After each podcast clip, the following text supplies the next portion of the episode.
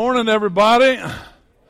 It's great to see you. One more announcement on not next Sunday, but the Sunday after. We're going to have our Discover Life class, which is kind of our membership class. What is our church all about?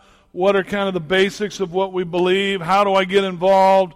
What, what can I add to the team? We, we, we take a, a, a test in there called Spiritual Gifts Test, where it just kind of helps us to see what we're gifted at, what God put in us and uh, it's a lot of fun. Plus, there's a free. They say there ain't no free lunch. There's free lunch. All right, we give you lunch, and so it'll be a great time. Not next Sunday, but the Sunday after. I've been having a blast teaching from uh, the book of Ruth, and we are now in the last chapter. If you have your Bibles, Ruth chapter four, and uh, we have been talking about. Um, how we can even see Jesus in the old in this Old Testament story. And last week we called the message Boaz and What's His Face, remember? Because as we left last week, Boaz was getting ready to meet with What's His Face. And the reason we called him that is because the Bible doesn't tell us his name. And, and there's a reason the Bible doesn't tell us his name. It's because What's His Face doesn't care about Ruth. What's His Face doesn't know about Ruth. He's not interested in Ruth. And uh, so if you're just joining us on this journey, real quick uh, recap. Uh, Naomi and her husband and two sons are from Bethlehem. They're Jewish people, but there's a famine in the land. They move away to a country called Moab, and their sons intermarry, which Jews weren't supposed to do that, but they did. They intermarried with two Moabite women, and then it was just a terrible decade. It was a terrible 10 years. Naomi's husband dies. And not only does her husband die, but her two sons die. So it's just Naomi and her two daughter in laws, Ruth, who this book is named after, and a girl named Orpah. And uh, Ruth says, or Naomi says, okay, the famine's over in Bethlehem. I'm going back home.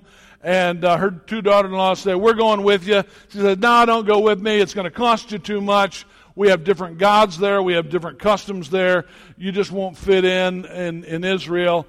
And the Bible said that Orpah kissed her mother which we learned that kissing means goodbye, but Ruth hugged her, held on, wouldn't let go. She goes with her back to Bethlehem. Now, when Naomi left Bethlehem, she was from a well to do family, but now she's coming back poverty stricken.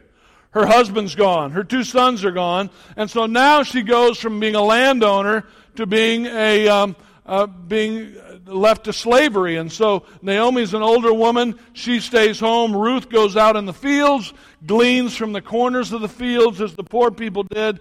But she gets in a very favorable field, the field of a man by the name of Boaz. Boaz takes care of her, not only allows her to glean from the sides of the field, but he gives her more than enough. Last week, we found out that Boaz is what's called a kinsman redeemer. He has the ability to restore her uh, and bring her back and get, get that family back to the standing that they once had. If he will buy the family property and marry Ruth, that can happen. So Ruth, we heard last time, went and she laid at his feet uh, while he was uh, while he was gathering the grain, and um, and that's where we pick it up because Boaz says, "I would love to do this. I'd love to buy the field and I'd love to marry you, Ruth, but there's a closer relative." And we're not told what the guy's name is, but there's a closer relative. And uh, Naomi said to Ruth, He will not rest until he gets this settled. And so here's where we pick it up uh, today. And today I'm calling it the moral of the story because the question I really want to deal with today is why is this story in the Bible? I mean, it's a great story, but what, what makes it Bible worthy? What makes this story uh, worthy to, to, to be written in God's Word? And we're going to find that out uh, today. So, beginning at chapter 4, verse 1. And uh, if you wouldn't mind standing, stretch your legs one more time uh, if you're able to, and we'll just stand in honor of the reading of God's Word. I'll read a few verses and then I'll let you be seated. Meanwhile, Boaz went up to the town gate and he sat there. And when the kinsman redeemer he had mentioned came along, Boaz said, Come over here, my friend. This is what's his face. And sit down. So he went over and sat down. Boaz took ten of the elders of town and said, Sit here. And they did so. Then he said to the kinsman redeemer, Naomi, who has come back from Moab, is selling the piece of land that belonged to our brother Elimelech. I thought I should bring the matter to your attention and suggest that you buy it in the presence of these seated here and in the presence of the elders of my people. If you'll redeem it, do so, but if you'll not, tell me so I'll know, for no one has the right to do it except you, and I'm the next in line. And what's his face says, I'll redeem it. Then Boaz said, Well, but on the day you buy the land from Naomi and from Ruth, the Moabitess, you acquire the dead man's widow. He doesn't make her sound very attractive, does he? Ruth the Moabitess, you're going to get this dead guy's widow if you get this land in order to maintain the name of the dead with his property. At this, the kinsman said, uh, Then I can't do it because I might endanger my own estate. You redeem it yourself. I can't do it. You may be seated. I've been calling this uh, I've been calling this series Truth from Ruth and the first truth that I want to share with us today is this. One man's trash is another man's treasure. One man's trash is another man's treasure.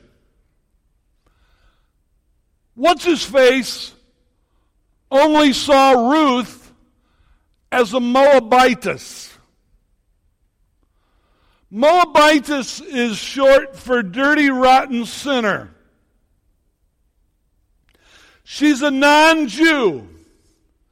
She's the widow of the dead guy who's not even an Israelite. She's a, she's a dirty, rotten sinner. She's a Moabitess. I think there's a huge question that's facing the American church today. Who's the church for? Who is our church for? Why do we exist? Do we exist for me and my family? 90% of people surveyed said, yes, that's the purpose of the church. We exist for me and my family. Only 10% of people said that the church exists to see lost people come to Jesus. Did you realize that we're living in a time when this millennial generation uh, the, baby, the baby boomers, 85% or so claim themselves to be Christians. In one generation, the millennials are saying now 15% are claiming a Christian affiliation. It's a little better than that in Knoxville, in the Bible Belt, but countrywide, about 15% of the millennials are claiming themselves as Christians. And we have a decision to make Life Church. Why, why are we going to have church? You know, when I came to, to Knoxville, I did a little study of this city.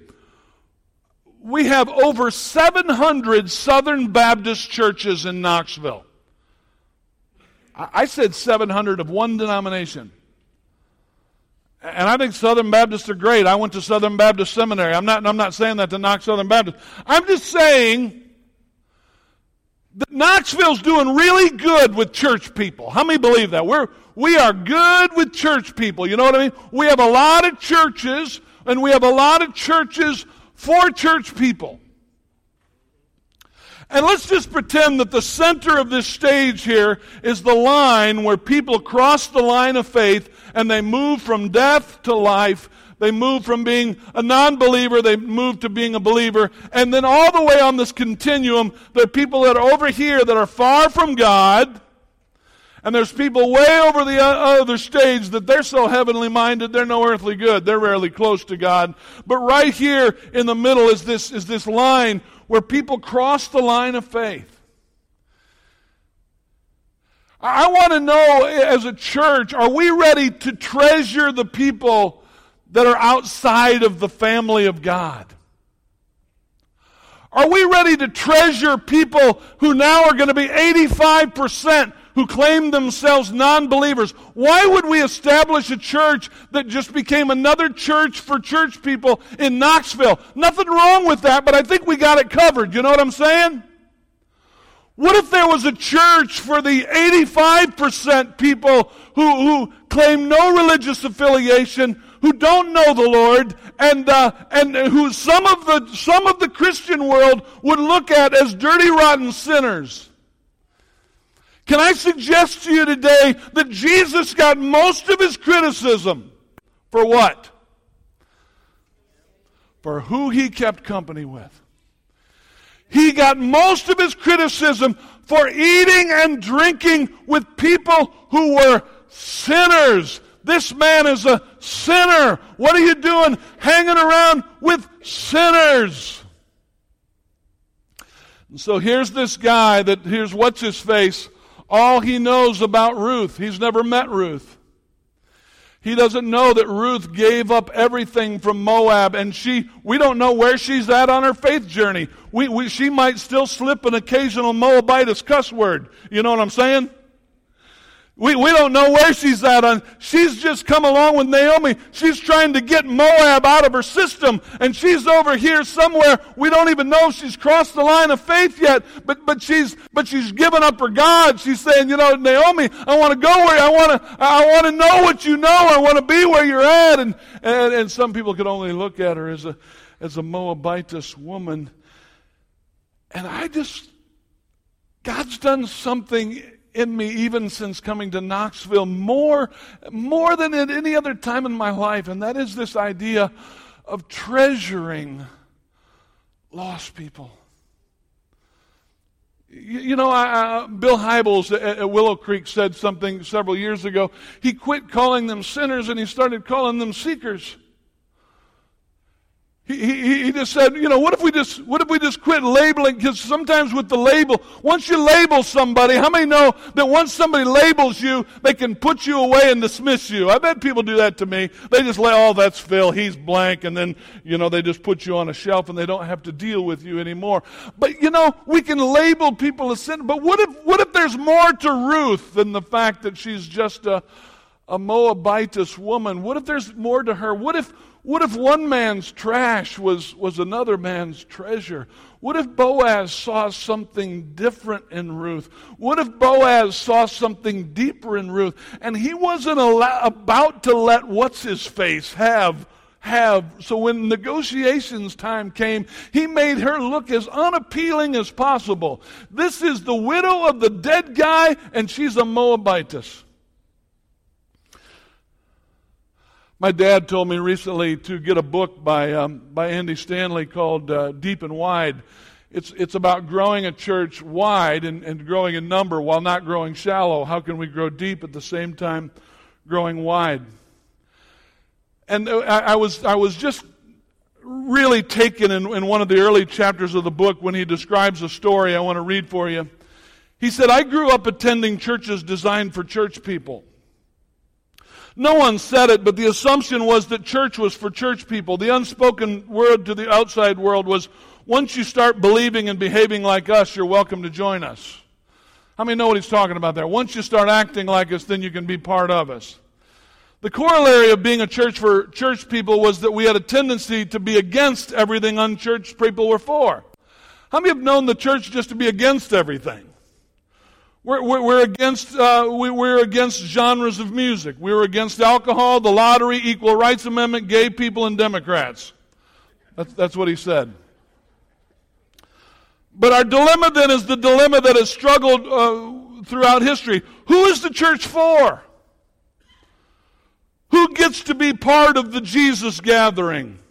And then Andy says, My first major encounter with both the importance and complexity of this question took place in 1987 while I was working for my dad. Everyone know who his dad is? Dr. Charles Stanley. This is Dr. Charles Stanley's son. I was working for my dad at our downtown location. For some reason, no one can remember, our church got crossways with the gay community in Atlanta. This was back when nobody really talked about what kind of, that kind of thing in church. And the organizers of the Gay Pride Day parade, which always took place on a Sunday, decided to adjust their schedule so that the parade would be passing in front of our church around noon. The approximate time we would be dismissing our congregation from our 11 o'clock worship service. Well, when our church leaders got word of this, they went on the defensive. They decided to let church out early and send everybody out the back so that by the time the parade went in front of the church, all of us good people would be on our way back to the burbs. What happened instead was when they let us out in time to line, they let us out in time to line the streets to watch the parade. After all, the best way to ensure people to look at something is to tell them not to look, right? So there we were, gawking at the show as it slowly made its way down Peachtree Street. Two circumstances associated with this events made it a defining moment for me. The first thing was what took place directly across the street from our church. St. Mark United Methodist Church had their members standing along the street handing out cups of waters to parade participants. While some handed out water, others held up posters that read, Everyone welcome, come worship with us, God is love. The contrast could not have been more pronounced. It was embarrassing, says Andy. The other thing that impacted me was that week, that weekend was our Sunday evening service. I was scheduled to preach the evening service before we knew anything about the parade. And when I found out about the controversy, I asked my dad if he was planning to address the subject of homosexuality in the morning service. He was not, so I asked him if it'd be all right if I did. I still remember the concerned look on his face. What are you going to say? He said. I don't know, but since it's going to be on everyone's mind, it seemed like somebody should say something. He agreed. And he agreed that it should be me. As I prepared my outline, the issue I found myself wrestling with was not, not what does the Bible say about homosexuality. That's easy. It's the same thing it says about greedy people, people who drink too much, and wrongdoers. Wrongdoers? Hmm. The real issue was the same issue Christians have wrestled with since the beginning. Who is the church for? Who gets to participate? How, how good do you have to be? Which sins, if any, disqualify a person? Can the church welcome sinners? And what about unrepentant sinners? And how much baggage does a person have to leave at the door before being admitted? Can someone participate in the church if he or still, she is still working things out? Should we sneak out the back door or serve water and hold up posters?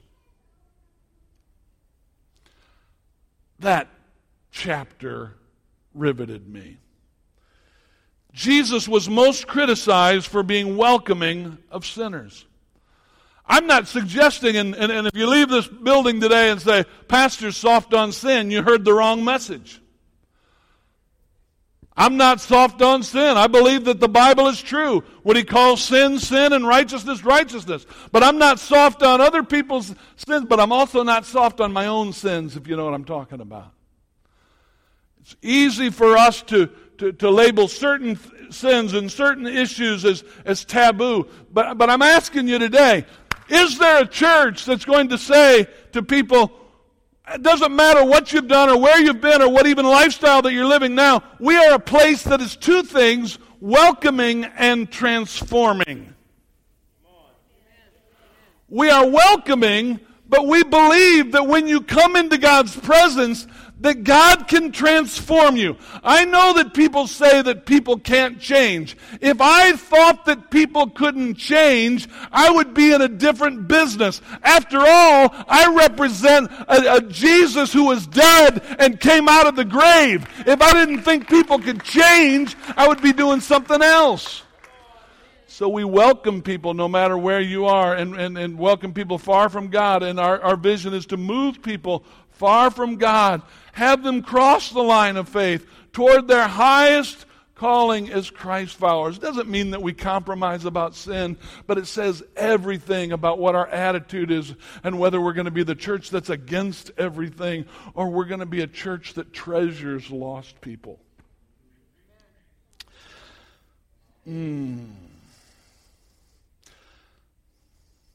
I was touched downtown one night in old Knoxville as the bars were closing, I saw a ministry there serving hot dogs, Lost Sheep Ministries, downtown Knoxville, Tennessee, serving hot dogs to drunk people um, as a way to say, not we're against what you're doing, but we love you, we treasure you, we'll give you a ride home.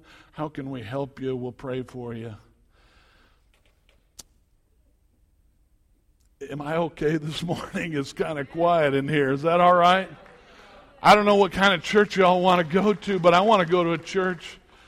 The treasure's lost people. We, we, we got it covered over here. We're good. You know, we're, if we just want to have a church for church people and, and just, just have church for us and, and build the neatest family life center so we can all be have fun and have our basketball. And there's nothing, somebody's going to say I preached against basketball leagues. No, I didn't. I'm saying we got it covered over here. I'm saying we're doing fine. I'm saying we need to think about Think about your own life before you knew him. Think what it was like for you when you were a Moabite. Now, in earlier times in Israel, for the redemption and transfer of property, verse 7, to become final, one party took off his sandal and gave it to the other. This was the method of legalizing a transaction in Israel. So the kinsman redeemer, this is what's his face, he says to Boaz, Buy it yourself. And he removed the sandal. So here was the problem. Here's why he didn't want to buy the field. He didn't want to buy the field because if he bought the field, he would have to marry the Moabite woman, and then he would have to have a baby with the Moabite woman, and then guess who gets the field? The, the, that baby.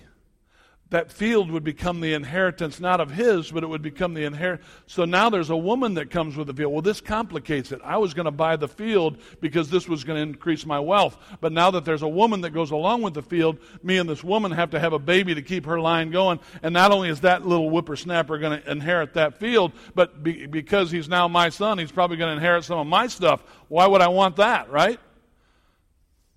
But here's the deal with Boaz. Here's the difference with Boaz, Judy. It was never about the field.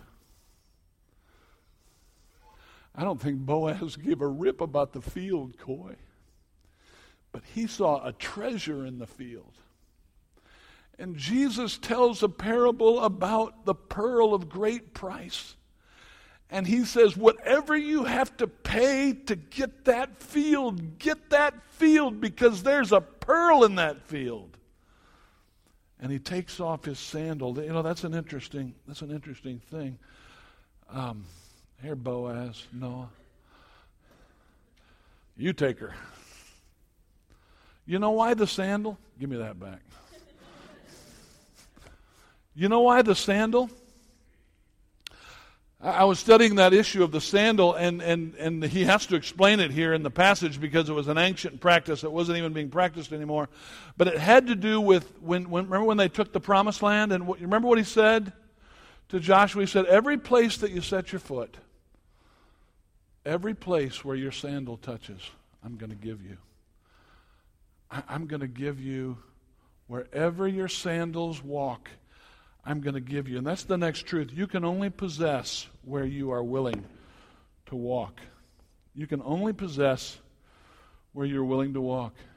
We had a, we had a great board meeting the other night, uh, and, and I said to the board, I said, you know what, guys? We can have as much victory as we want.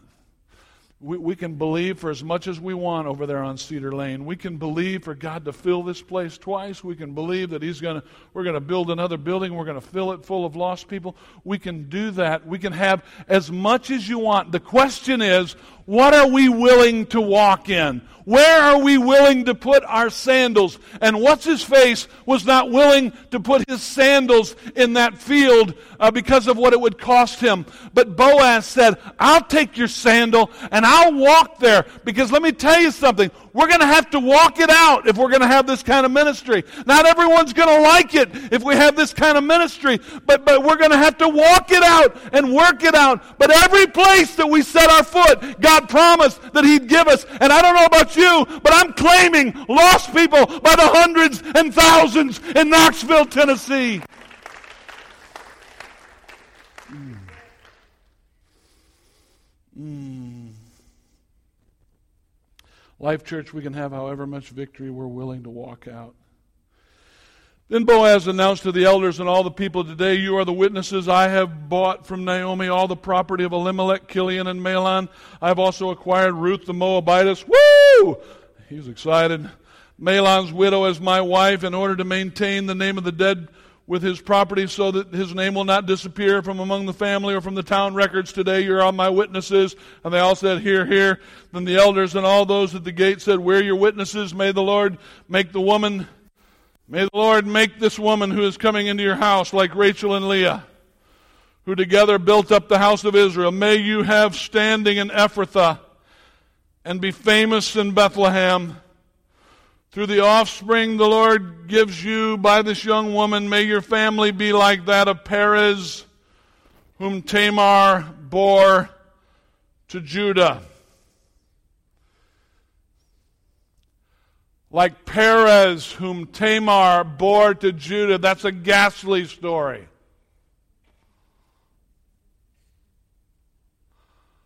Tamar's was a widow,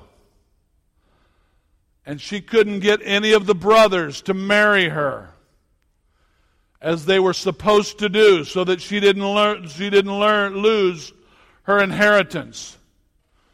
She dressed up like a prostitute. Seduced her father in law. Got her father in law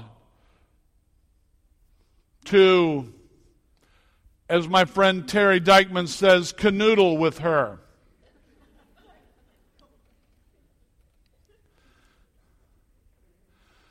They had a baby named Perez.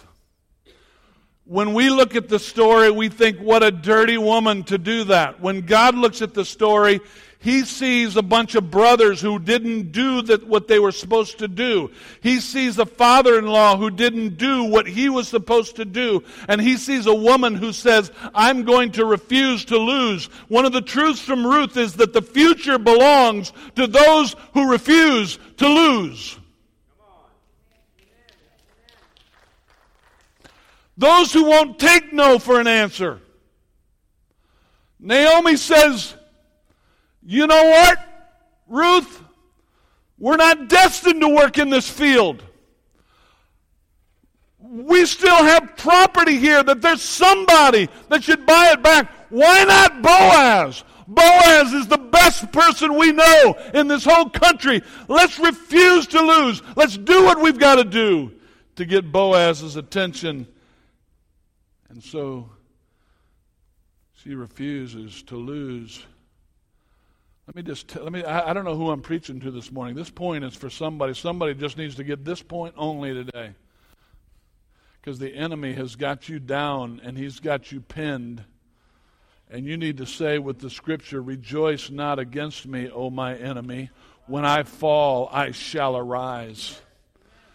I am not destined for defeat. I am not destined to be pinned down by the devil. I am not, I refuse, I refuse to end my life in this, in this pig pen. Rejoice not against me. My destiny is in God's hands. Refuse to lose. Hmm. You go on about your bad self, Tamar. You refuse. I, I know, I know it's unconventional means, but nobody's going to take your blessing. And then we get to the boring part of the boring part of the story. You ever get to these in the Bible, the genealogies? So, so Boaz took Ruth to become his wife. Then he went into her. That means canoodle. And the Lord enabled her to conceive, and she gave birth to a son. The woman said to Naomi, Praise be to the Lord who has this day not left you without a kinsman redeemer. May he become famous throughout Israel. He will renew your life and sustain you in your old age, for your daughter in law, who loves you and who's better to you than seven sons, has given him birth. Then Naomi took the child and laid him in her lap and cared for him the woman living there said, Naomi has a son, and they named him Obed. Big deal. Obed. You never heard of Obed, right? Obed. Oh boy, Obed. He was, wait a minute. I don't think I just read what I just read. Obed was the father of Jesse. Sounds more familiar. And Jesse was the father of David.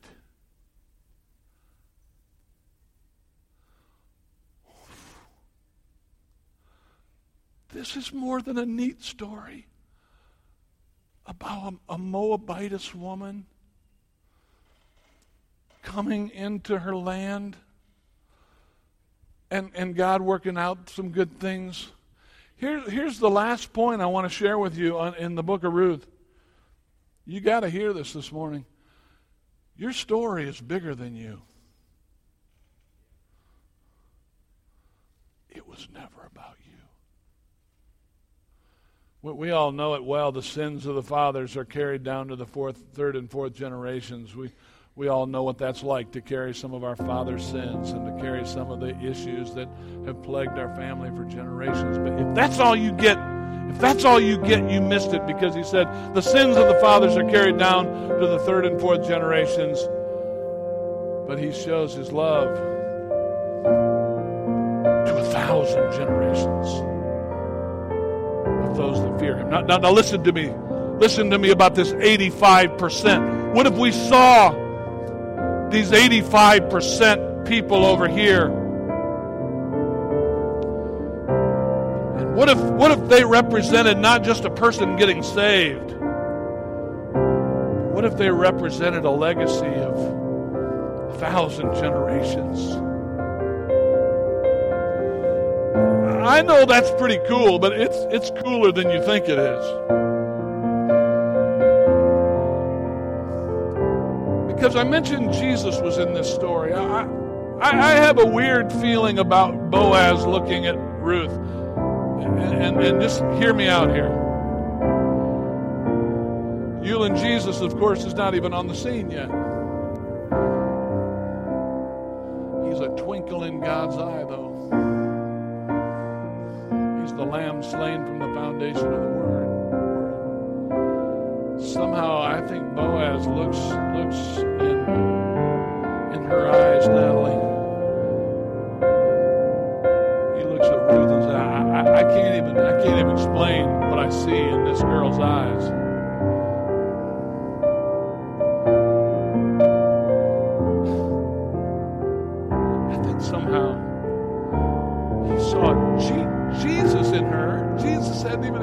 I in, the book of Matthew, chapter 1, I won't bore you with the whole genealogy, but it, it goes over the genealogy I just read. And then it says, And Zerubbabel was the father of Abiud, and Abiud the father of Eliakim, the father of Azor. These are all these are all Ruth's kids. These are all Ruth's generations. Azor, the father of Zadok, the father of Achim, the father of Eliud, Eliud, the father of Eleazar, the father of Matthan, the father. Matthan was the father of Jacob. Jacob was the father of Joseph, the husband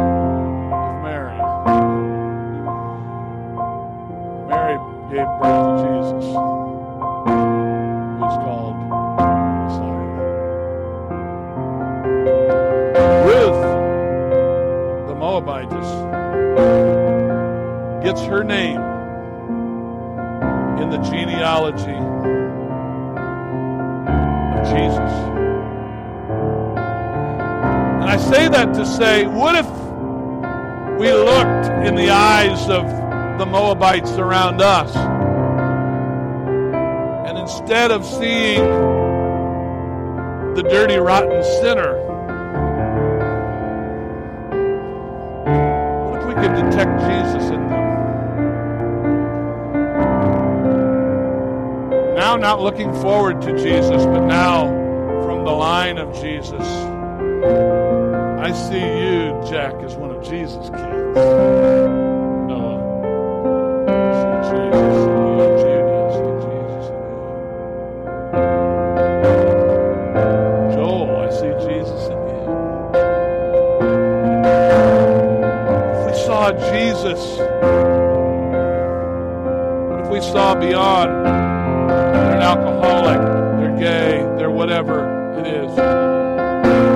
We lose we lose all ability to speak to people outside of the family of God when all they know about us is that we're against.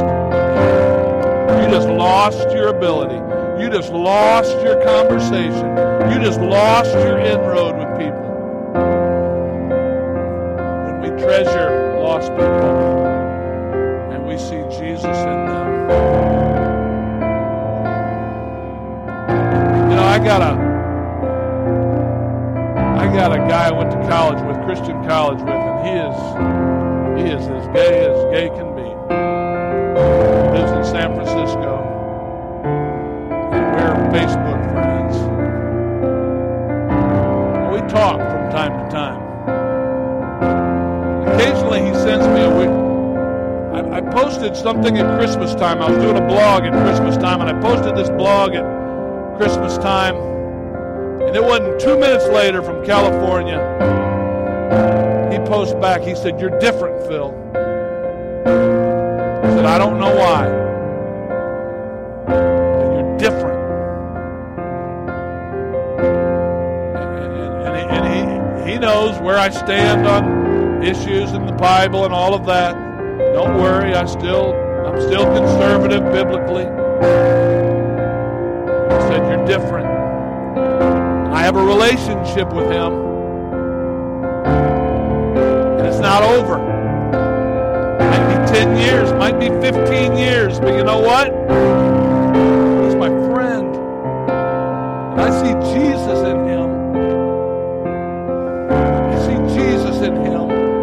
I don't know what happened in his life to get him where he is today, and it doesn't matter because he doesn't know what got me and where I was to get to where I was. But Thank God somebody saw Jesus in me.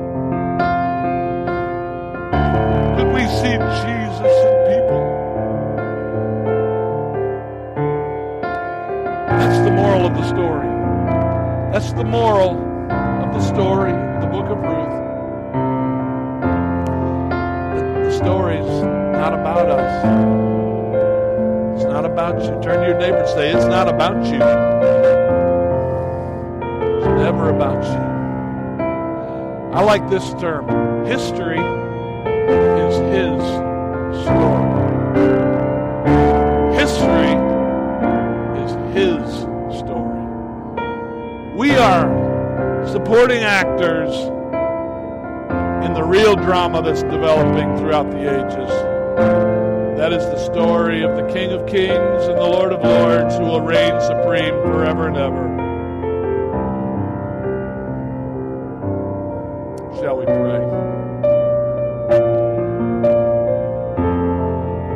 Feel your sweet presence in this place.